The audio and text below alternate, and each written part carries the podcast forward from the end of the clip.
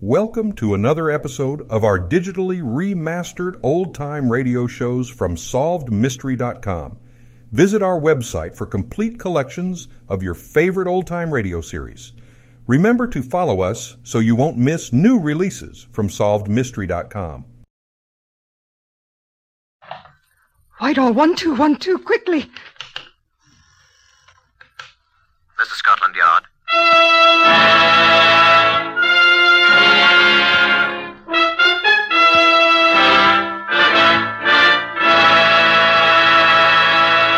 For the first time, Scotland Yard opens its secret files to bring you the authentic stories of some of its most baffling cases. These accurate dramatizations, which are presented exclusively by NBC, are drawn from the official files of Scotland Yard. They're true pictures of the operations of the world's most famous crime detection organization. Only the names of the participants have, for obvious reasons, been changed. The research is prepared by Percy Hoskins, chief crime reporter of the London Daily Express. And the stories for radio, which are performed by an all British cast, are written and directed by Willis Cooper. Here are the principal participants in case number 108 MR 131. Two of these persons have been hanged for murder. Private Eric Slade, 22 of the Royal Army Ordnance Corps. I was a bomb disposal man. Gladys Brown, who wanted to be a dancer. I'm not so awfully bad looking, am I? Melanie Rodier, 20, a French war refugee. Je suis un pauvre, ne suis Paris. Charles Brooks, 31, taxicab driver. It was a brand new American Plymouth, a grey one, model 1941. Inspector Stuart Wilcox of Scotland Yard. Which of those four voices sounds guilty to you? This lower ground floor corridor on which we're standing leads to Scotland Yard's Black Museum. Come down there with me. I, I'd like you to see an actual souvenir of an actual murder.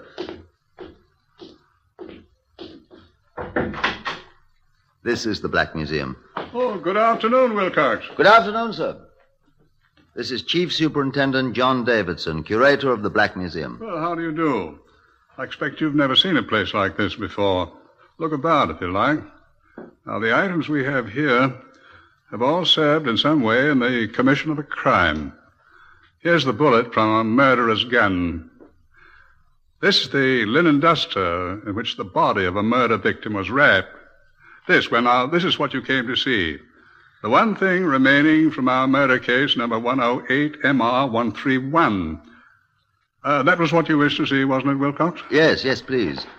A rather expensive silver cigarette case. Initial. Somewhat tarnished today. It was once quite good looking, wasn't it, Wilcox? Yes, it was. I'll tell you how it came here to the Black Museum. A man died for it. Yeah, two men died for it, Wilcox.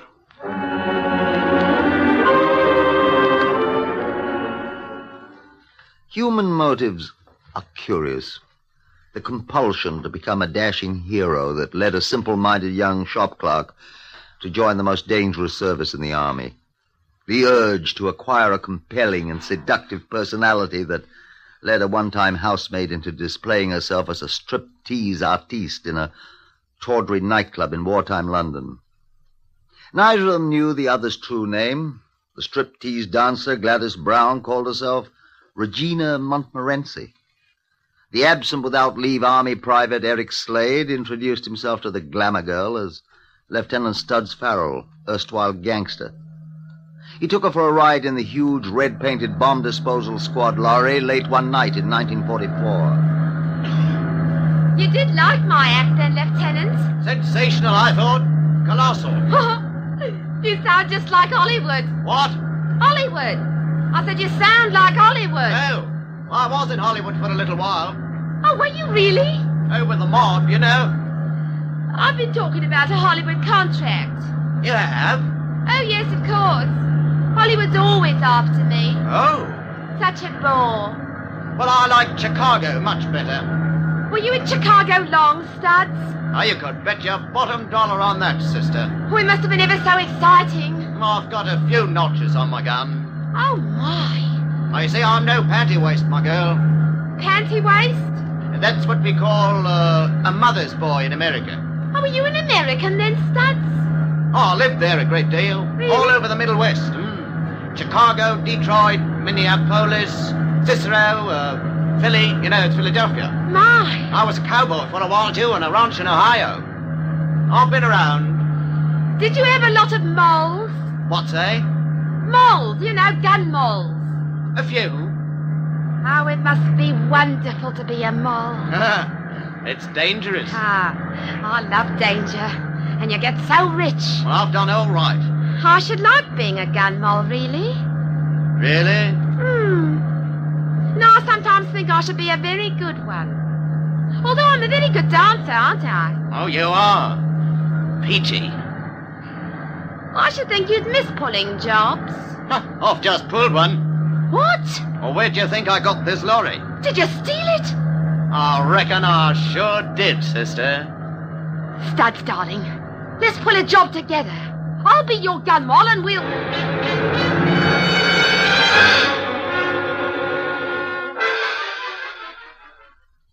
Statement by Melanie Rodier to Inspector Stuart Wilcox in a nursing home at Ealing two days later. My name is Melanie Rodier. I've been in England five years. I lived in Moulin au Bois, just quite close to Amiens. My home was destroyed by the Boche, but I escaped and came here. At 11 o'clock two nights ago, I was walking down Staines Road on my way to London, very near Runnymede, You were alone, mademoiselle. Yes, I was alone. I was carrying in my valise. A large army lorry, painted quite gaily in red, stopped, and the man asked me where I was going alone so late at night. Where were you going? I said I was walking to London to catch a train at Paddington to Bristol, where lives my Aunt Becquerel. The man told me to get in the lorry, and he would drop me off at Reading, where he was going. He was an officer, and I was not afraid. It would be a great convenience. Were you carrying money? I'm a very poor woman, monsieur. I had all the money I possessed with me. How much? Five shillings, sir. So I was not afraid of being robbed for that little money. But when I started to mount to the seat of the lorry, the girl, Girl? What girl? Was there a girl? she was seated beside the officer, sir. What did she do? She struck me on my head with an iron bar so that I did fall to the road. Huh? What then? I was stunned, and, and she and the officer did jump down and hit me, and they robbed me of my five shillings and beat me until I was insensible. Uh, Did you see their faces? Mm, Only a little. I, I would not know them again. And then? I did hear the woman say, What shall we do with the body? And I tried to cry out, but she did hit me with her fist, so I do not remember more until I find I am drowning. They threw you into the stream there. The Thames runs quite close to the road. They thought I am dead. Yes, yes. Mm-hmm. Afraid they did. And they have taken all my money and all my clothes. What is to become of me now? We'll find them somewhere. I came to England to escape my enemies.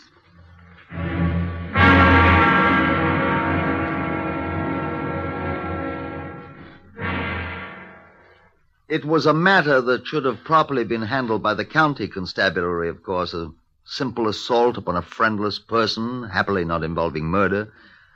But there were other circumstances. First, the fact that the assault had been committed and connived at by a person in the uniform of an officer of His Majesty's forces, driving a motor vehicle which was ob- obviously an official one. Whoever it was had attempted murder once. They might try it again and I confess I was unable to forget what the poor little French refugee had said. I came to England to escape my enemies. Detective Sergeant Kevin Moore and I discussed it in my office. Well, if it was a red painted lorry, sir, it could be only one thing. Bomb disposal people, of course, He's a little out of his territory up there in Runnymede, sir. with a girl at 11 o'clock at night. Well, you didn't ask my opinion, sir. Well, why do you think I called you in? Well, in that case, sir, my opinion is that it was some young ex schoolboy officer who'd had several dozen drops too much in some bottle club in London. And wandering about, he saw the lorry standing somewhere and, well, pinched it for a lark. Or joyride, we used to say. Innocent amusements of the young. Oh, I think so, sir. Hmm. I doubt that French girl thinks so. And neither do I. They thought they'd drown the girl for five shillings. Hmm. And I furthermore think they'll try it again unless we catch them first. Well, we'll try, sir. I'll get in touch with the bomb disposal people and find out if any officer of theirs was out with one of their lorries that night. Or if one of their lorries had been stolen and one of their officers absent without leave. Yes, sir. That, that- that's a good idea. Of course it is. If I'm right, which I probably am, teletype the number of the lorry and the description of the officer to all the police in this area. Yes, sir. And warn everyone who knows about this French girl's case to say nothing about it at all. Especially to the newspapers.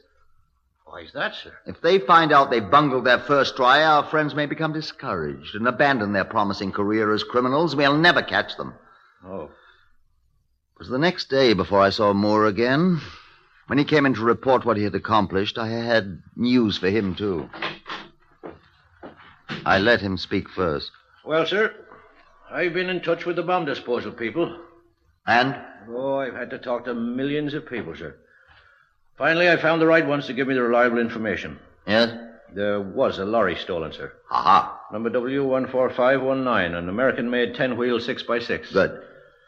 There is no officer missing, sir. Oh. All of them in the London district are accounted for, including one who was blown up trying to unscrew a fuse from a buried blockbuster that's been sizzling for a week in Shepherd's Bush. But there's a private missing, sir. Oh? Name of uh, uh, Eric Slade, former shop clerk, 22 years old, wears glasses, described as a mild mannered little man, very quiet, residence when called up, Clerkenwell, sandy hair. He got a girl. His mates say he was terrified of girls, sir. Doesn't drink or smoke. Doesn't seem the type to commit murder, or try to at least, does he? No. How'd a man like that ever get into bomb disposal? Well, believe it or not, sir, he volunteered. of course, he's been on permanent Cook's police ever since. Well, I doubt he's our man, but at least we can help look for the poor little beggar. That is, if they want him back. Now I've got a bit of news for you. oh, what's that, sir? Same man that pulled the French girl out of the Thames at Runnymede telephoned me. What's he want, sir? There's been another attempt at robbery and murder. Attempt. Another girl riding a bicycle, run down by a red painted lorry. A lieutenant, she saw his badges quite plainly. And a red haired girl jumped out after her. She ran away, but she did hear the girl call to the lieutenant, addressing him as Studs. Stubbs? Studs! Oh. Now, I want you to see your bomb disposal men and ask them if they have a lieutenant named Studs. Oh, excuse me. Inspector Wilcox. Yes? Well, he's right here. One second. For you. Oh, thank you, sir. Sergeant Moore here. Oh, yes, Sergeant Major. Oh? Where? Oh. Oh, well, thank you. Oh, by the way, do you have any officers named uh, Studs or Stubbs? or- Studs! Studs. Yes, I'll wait. It Who's that? was the Sergeant Major I talked to, sir. Yes? Oh, none, eh? None at all? Oh, well. Thank you, Sergeant Major. All right, bye. What was that? I found the stolen lorry, sir, a few minutes ago, They did. and parked all night on a street in Hammersmith in the rain. Which has quite efficiently washed away all fingerprints, Studs and his lady friend and all. Well, we're right back where we started. Uh, we're further back than that, sir. How do you mean? Well, they've tried murder twice now, sir. The third time may be the charm.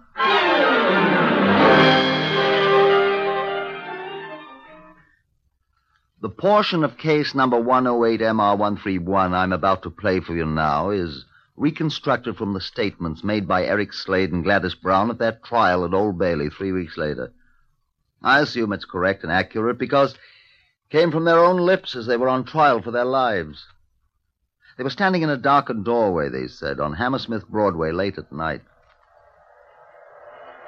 Have I got to walk home then? Regina, darling, I've only got ten shillings left. Ten shillings. The big shot gangster, the terror of Chicago and all. He's only got ten shillings. Well, I'll get some more. I'll get it now, gangster. I'm going to ride home. Regina, I can't go back and ask anybody for money. I'm absent without leave. I'm a wanted man. What do you have to leave that lorry over there on the street? We could have ridden in that. Somebody'd recognize the lorry, you know that. Oh, is the big bad gangster afraid then? You stow that. oh, or you're I'll- not afraid of girls, are you? I said stow That's it. The kind of bad man you are. Brave enough to rob a poor girl of her five shillings. Five shillings. But when a man comes along, oh, no, not you. Not bloody well you, my darling. Even made me smash the poor thing on the edge. You weren't man enough to. I threw her in the water. After I'd killed Don't her. yell so. Oh, there's no one to hear me. I'm sorry I ever took up with you. I thought you was a man. Now, Regina. Won't even step out and stick up a lousy taxi man. Let me walk home in the rain because you've not got that Now, guts. Regina, Don't please. come that on me now. Take your hands off me. And I thought I was going to be your moll. Take your hands off me. You don't love me. Regina, I do love you. Well, then do something about it. Get me some money. If I'm going to be your moll, you've got to support me. Regina, Do you love me, Studs, darling? Regina, you know I love you. Look, What? here it comes a taxi cab. Stop him. No, I, I- I don't want to do anything Stop him. like Shout at him. He'll have lots of money. No, I don't think. Haven't we Do done you enough? love me? Regina. Do you or don't you? Of course I do, you know that. Taxi! Don't, A Regina, taxi! don't. Stop. Here, I- taxi! I don't want to. Now you've got to. Come on in afterwards. Oh, taxi! Yes, ma'am. Yes, sir. Stats. Are you. I mean, Driver, we wish to go to the top of King Street. Come on, Stats. Uh, wait a minute, lady. what's the matter? Uh, this isn't a taxi. What? I mean, it's a private hire car. Oh, that's all right. Well, I don't know, lady. Costs a great deal more to ride a private hire car than a plain taxi cab. Am I. Uh, he has the money. Haven't you, dear? How much? Ten shillings. To the top of King Street? Shouldn't cost me more than one and six, you robber. Stats, This is a dear. private hire car, sir. I can charge what I like, you know. I won't pay it. Darling, I want to ride You home. heard what the lady said, mister. It's a filthy night, sir, and there ain't many taxi cabs about. The fare will be ten shillings. Come on, darling. We can afford it. We'll have lots of money later, you know. Come on. Coming, sir. Of course he's coming. Get in, Stats. Top of King Street, sir. We'll tell you where to stop. Hill. We'll wait until we're almost there. Uh, what say, miss? I was talking to my boyfriend. Oh, sorry. I say, you must make lots of money in this business. Oh, we do all right, miss. Hear that? Mm-hmm. Get your pistol out, darling. I've got it. But I don't want to use it. Bloody bad night, ain't it? Tis for you. Pardon? I said yes. Hope you don't mind too much about that ten shillings fare, sir. A man's got to make a living, ain't he? What, what's so funny, miss? Oh, um, we've got a better way of making money than you have. Haven't we, Studs? Yes, we have. We're gangsters. What? Gangsters, we're gangsters. I, I shouldn't laugh, buddy. He was a gangster in Chicago. Oh, look here now. Keep your eye on the road, Mac. Hey, look here, mate. I'm not in the mood for your practical jokes. This isn't a joke. Stop poking at That's a me. revolver he's poking in your neck, buddy. What?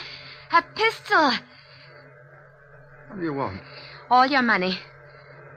I'll give you my money. Of course you will. Stop the car. All right.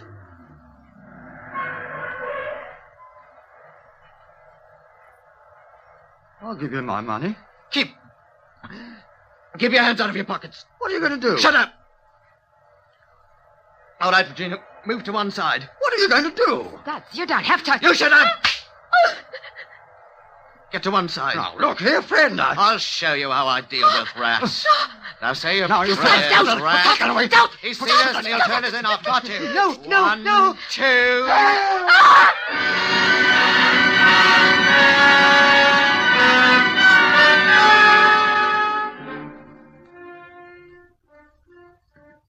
Message from J Division Metropolitan Police to Inspector Stuart Wilcox the following morning. Yes, sir. In a ditch alongside the top of King's Road. Shot twice through the head. Apparently dumped in the ditch late last night. Yes, sir. Robbery was apparently the murder. His pockets were all empty. Tire marks on the roadway, very faint in the rain, as if a car had been stopped there. Body's been taken to the mortuary in Horse Ferry Road. That's all we have, sir. The body of the unfortunate victim lay in the mortuary for three days without identification. Although it was obviously murder and we had no single clue to go upon, we were not idle. A detail from Scotland Yard had been hurried out to the place where the body was found, immediately upon receipt of the message from J Division. With great difficulty, they had succeeded in making a plaster cast of the faint tire marks, and the laboratory was able to establish with some accuracy the fact that the tires were identical with those on the model 1941 Plymouth. Beyond that, there was nothing. Until a Mrs. Charles Brooks of Hammersmith identified the body as that of her missing husband, a private hire car driver. I spoke to Kevin Moore about it. Something extremely suspicious keeps occurring in this thing, Kevin. Then I lay you threepence. I'm thinking about the same thing, sir. Hammersmith? Right, sir. We found the lorry parked in a Hammersmith street first, And the dead taxi driver lived in Hammersmith. and the place they found the body was at the junction of King's Road and Hammersmith Broadway. You suppose our man Studs lives in Hammersmith? Or perhaps his girlfriend. You think it was them, sir? I don't know, Kevin. But when we get a series of coincidences like this, Well, uh, it's the only symptom of a lead we have. let's follow it through. Now, you suppose they've got that car? Oh, it'll be easy enough to find, sir. We've got the number and description of it from the man's wife. Mm hmm. Here it is. Gray Plymouth Saloon, 1941 model. License number GKP401. About 2,300 miles on the speedometer. Oh, I'd be an awful fool to drive it about town. I have an idea he is a fool. Come in. Uh, I'm from the detail that was uh, searching the pawn shop, sir. Oh, oh, oh. Do come in. Did you find anything? Yes, sir. Yes. Cigarette case. Pawned at a shop in Soho, sir. It's Brooks, all right. See his initials inside here? C E B. Christmas, 1939. It's on the list Mrs. Brooks gave us, sir. Quiet. Did you find out who pawned it? Yes, sir. A young man in the uniform of the RAOC. Officer? Uh, private, sir. Name? Private S. Farrell, sir. That's a new one. Sir, I know something. What? That's our studs. How do you know? Well, look, sir, I, I, I read a book once. Well, It was an American book, sir, and, and it was written by a man named Farrell. this man's not an American. No, sir, but maybe he read the same book and remembered. Um, let's try this all over again, old chap. Sir, the name of the book, which was all about Chicago in America, was Studs, uh, Stu Studs something or other. Anyway, he was a very tough young man. Uh, well, maybe our man's read the same book. well, now. Sir, this is a typical Chicago style affair, isn't it? And you were talking of coincidences? Hmm. Our man Studs is the murderer, all right. You see. Well, then, I'll tell you what you do, Kevin. What, sir? You go find Mr. Studs Farrell, the amateur Chicago gangster, for me, will you? Well, I'll try, sir, but he's not an amateur any longer. He's turned professional.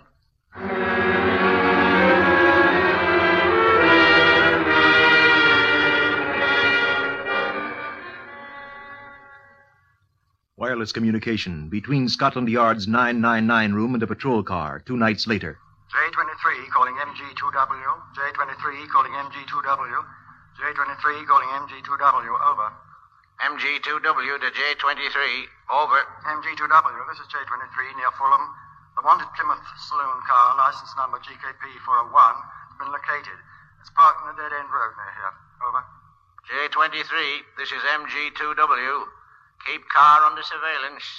Follow it if it leaves, maintaining communication with me at all times. Send constable to nearest road intersection to guide other cars being dispatched now to scene. Notify us where constable guide is stationed at once. Over. J23 to MG2W. Understood. Over and out. A Scotland Yard patrol car with Sergeant Kevin Moore picked me up at my home in less than ten minutes. We proceeded at a good rate of speed to the Fulham district, where a constable hopped on the running board and directed us quietly to the scene. We ran without light, stopping at the mouth of the cul-de-sac where the grey Plymouth was parked. We blocked the exit of the dead end with our car and waited. It was very quiet. Half an hour later, Kevin Moore spoke. Oh. Oh, I'm going to get out and stretch my legs. Oh, Go on. Careful, though. Don't make any noise. Then I'll Uh, go down and have a look at the car. Be quiet. All right, sir. Moore did not return for several minutes. I called softly to him. Kevin, are you all right? I'm all right, sir. We waited. I was dying for a smoke.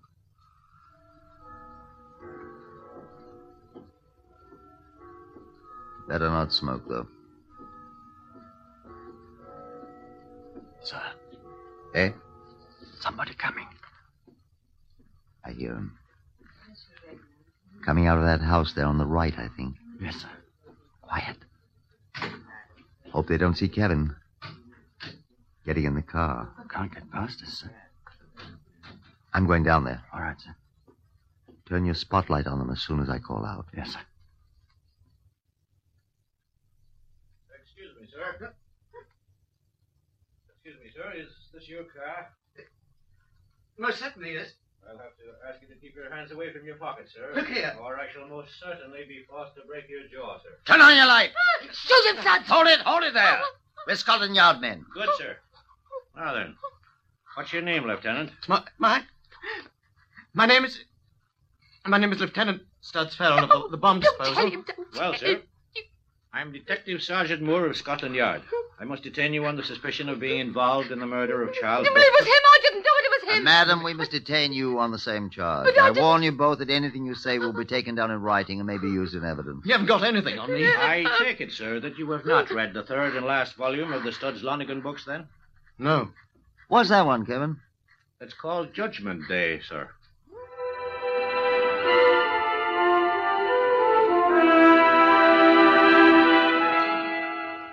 At their trial at Old Bailey a few weeks later, Eric Slade and Gladys Brown fought bitterly over who had been the most guilty. The jury decided. Members of the jury, are you agreed upon your verdict? We are? Do you find the prisoner Gladys Brown, alias Regina Montmorency, guilty or not guilty of murder? Guilty. You find the prisoner Eric Slade, alias Studs Farrell, guilty or not guilty of murder? Guilty. You find both prisoners guilty of murder, and that is the verdict of you all? That is the verdict of us all. Prisoners at the bar, you severally stand convicted of murder. Have you or either of you anything to say why the court should not give you judgment of death according to law? And the judge, Gladys Brown and Eric Slade, you have been found guilty after a long and patient trial by a jury of your fellow men of a most brutal murder. I entirely agree with the verdict at which they have arrived. There is only one sentence which the law of this country allows me to pass upon you and upon each of you. The sentence of this court upon you and upon each of you is that you be taken to a lawful prison and thence to a place of execution. That you be there, each of you hanged by the neck until you are dead, and that your bodies respectively be buried within the precincts of the prison in which you shall have been confined before your execution. And may the Lord have mercy upon your souls. Amen.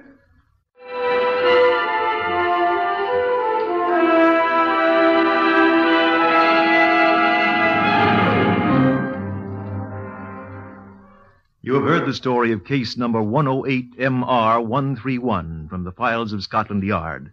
Only the names have been changed for obvious reasons. Research has been prepared by Percy Hoskins, chief crime reporter of the London Daily Express. The stories for radio are written and directed by Willis Cooper.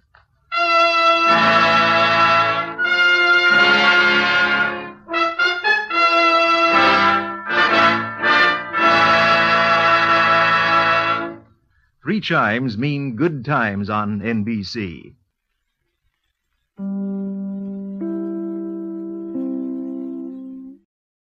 Thank you for joining us and enjoying our digitally remastered old time radio shows from SolvedMystery.com. Please remember to leave us a review and to follow us for frequent releases.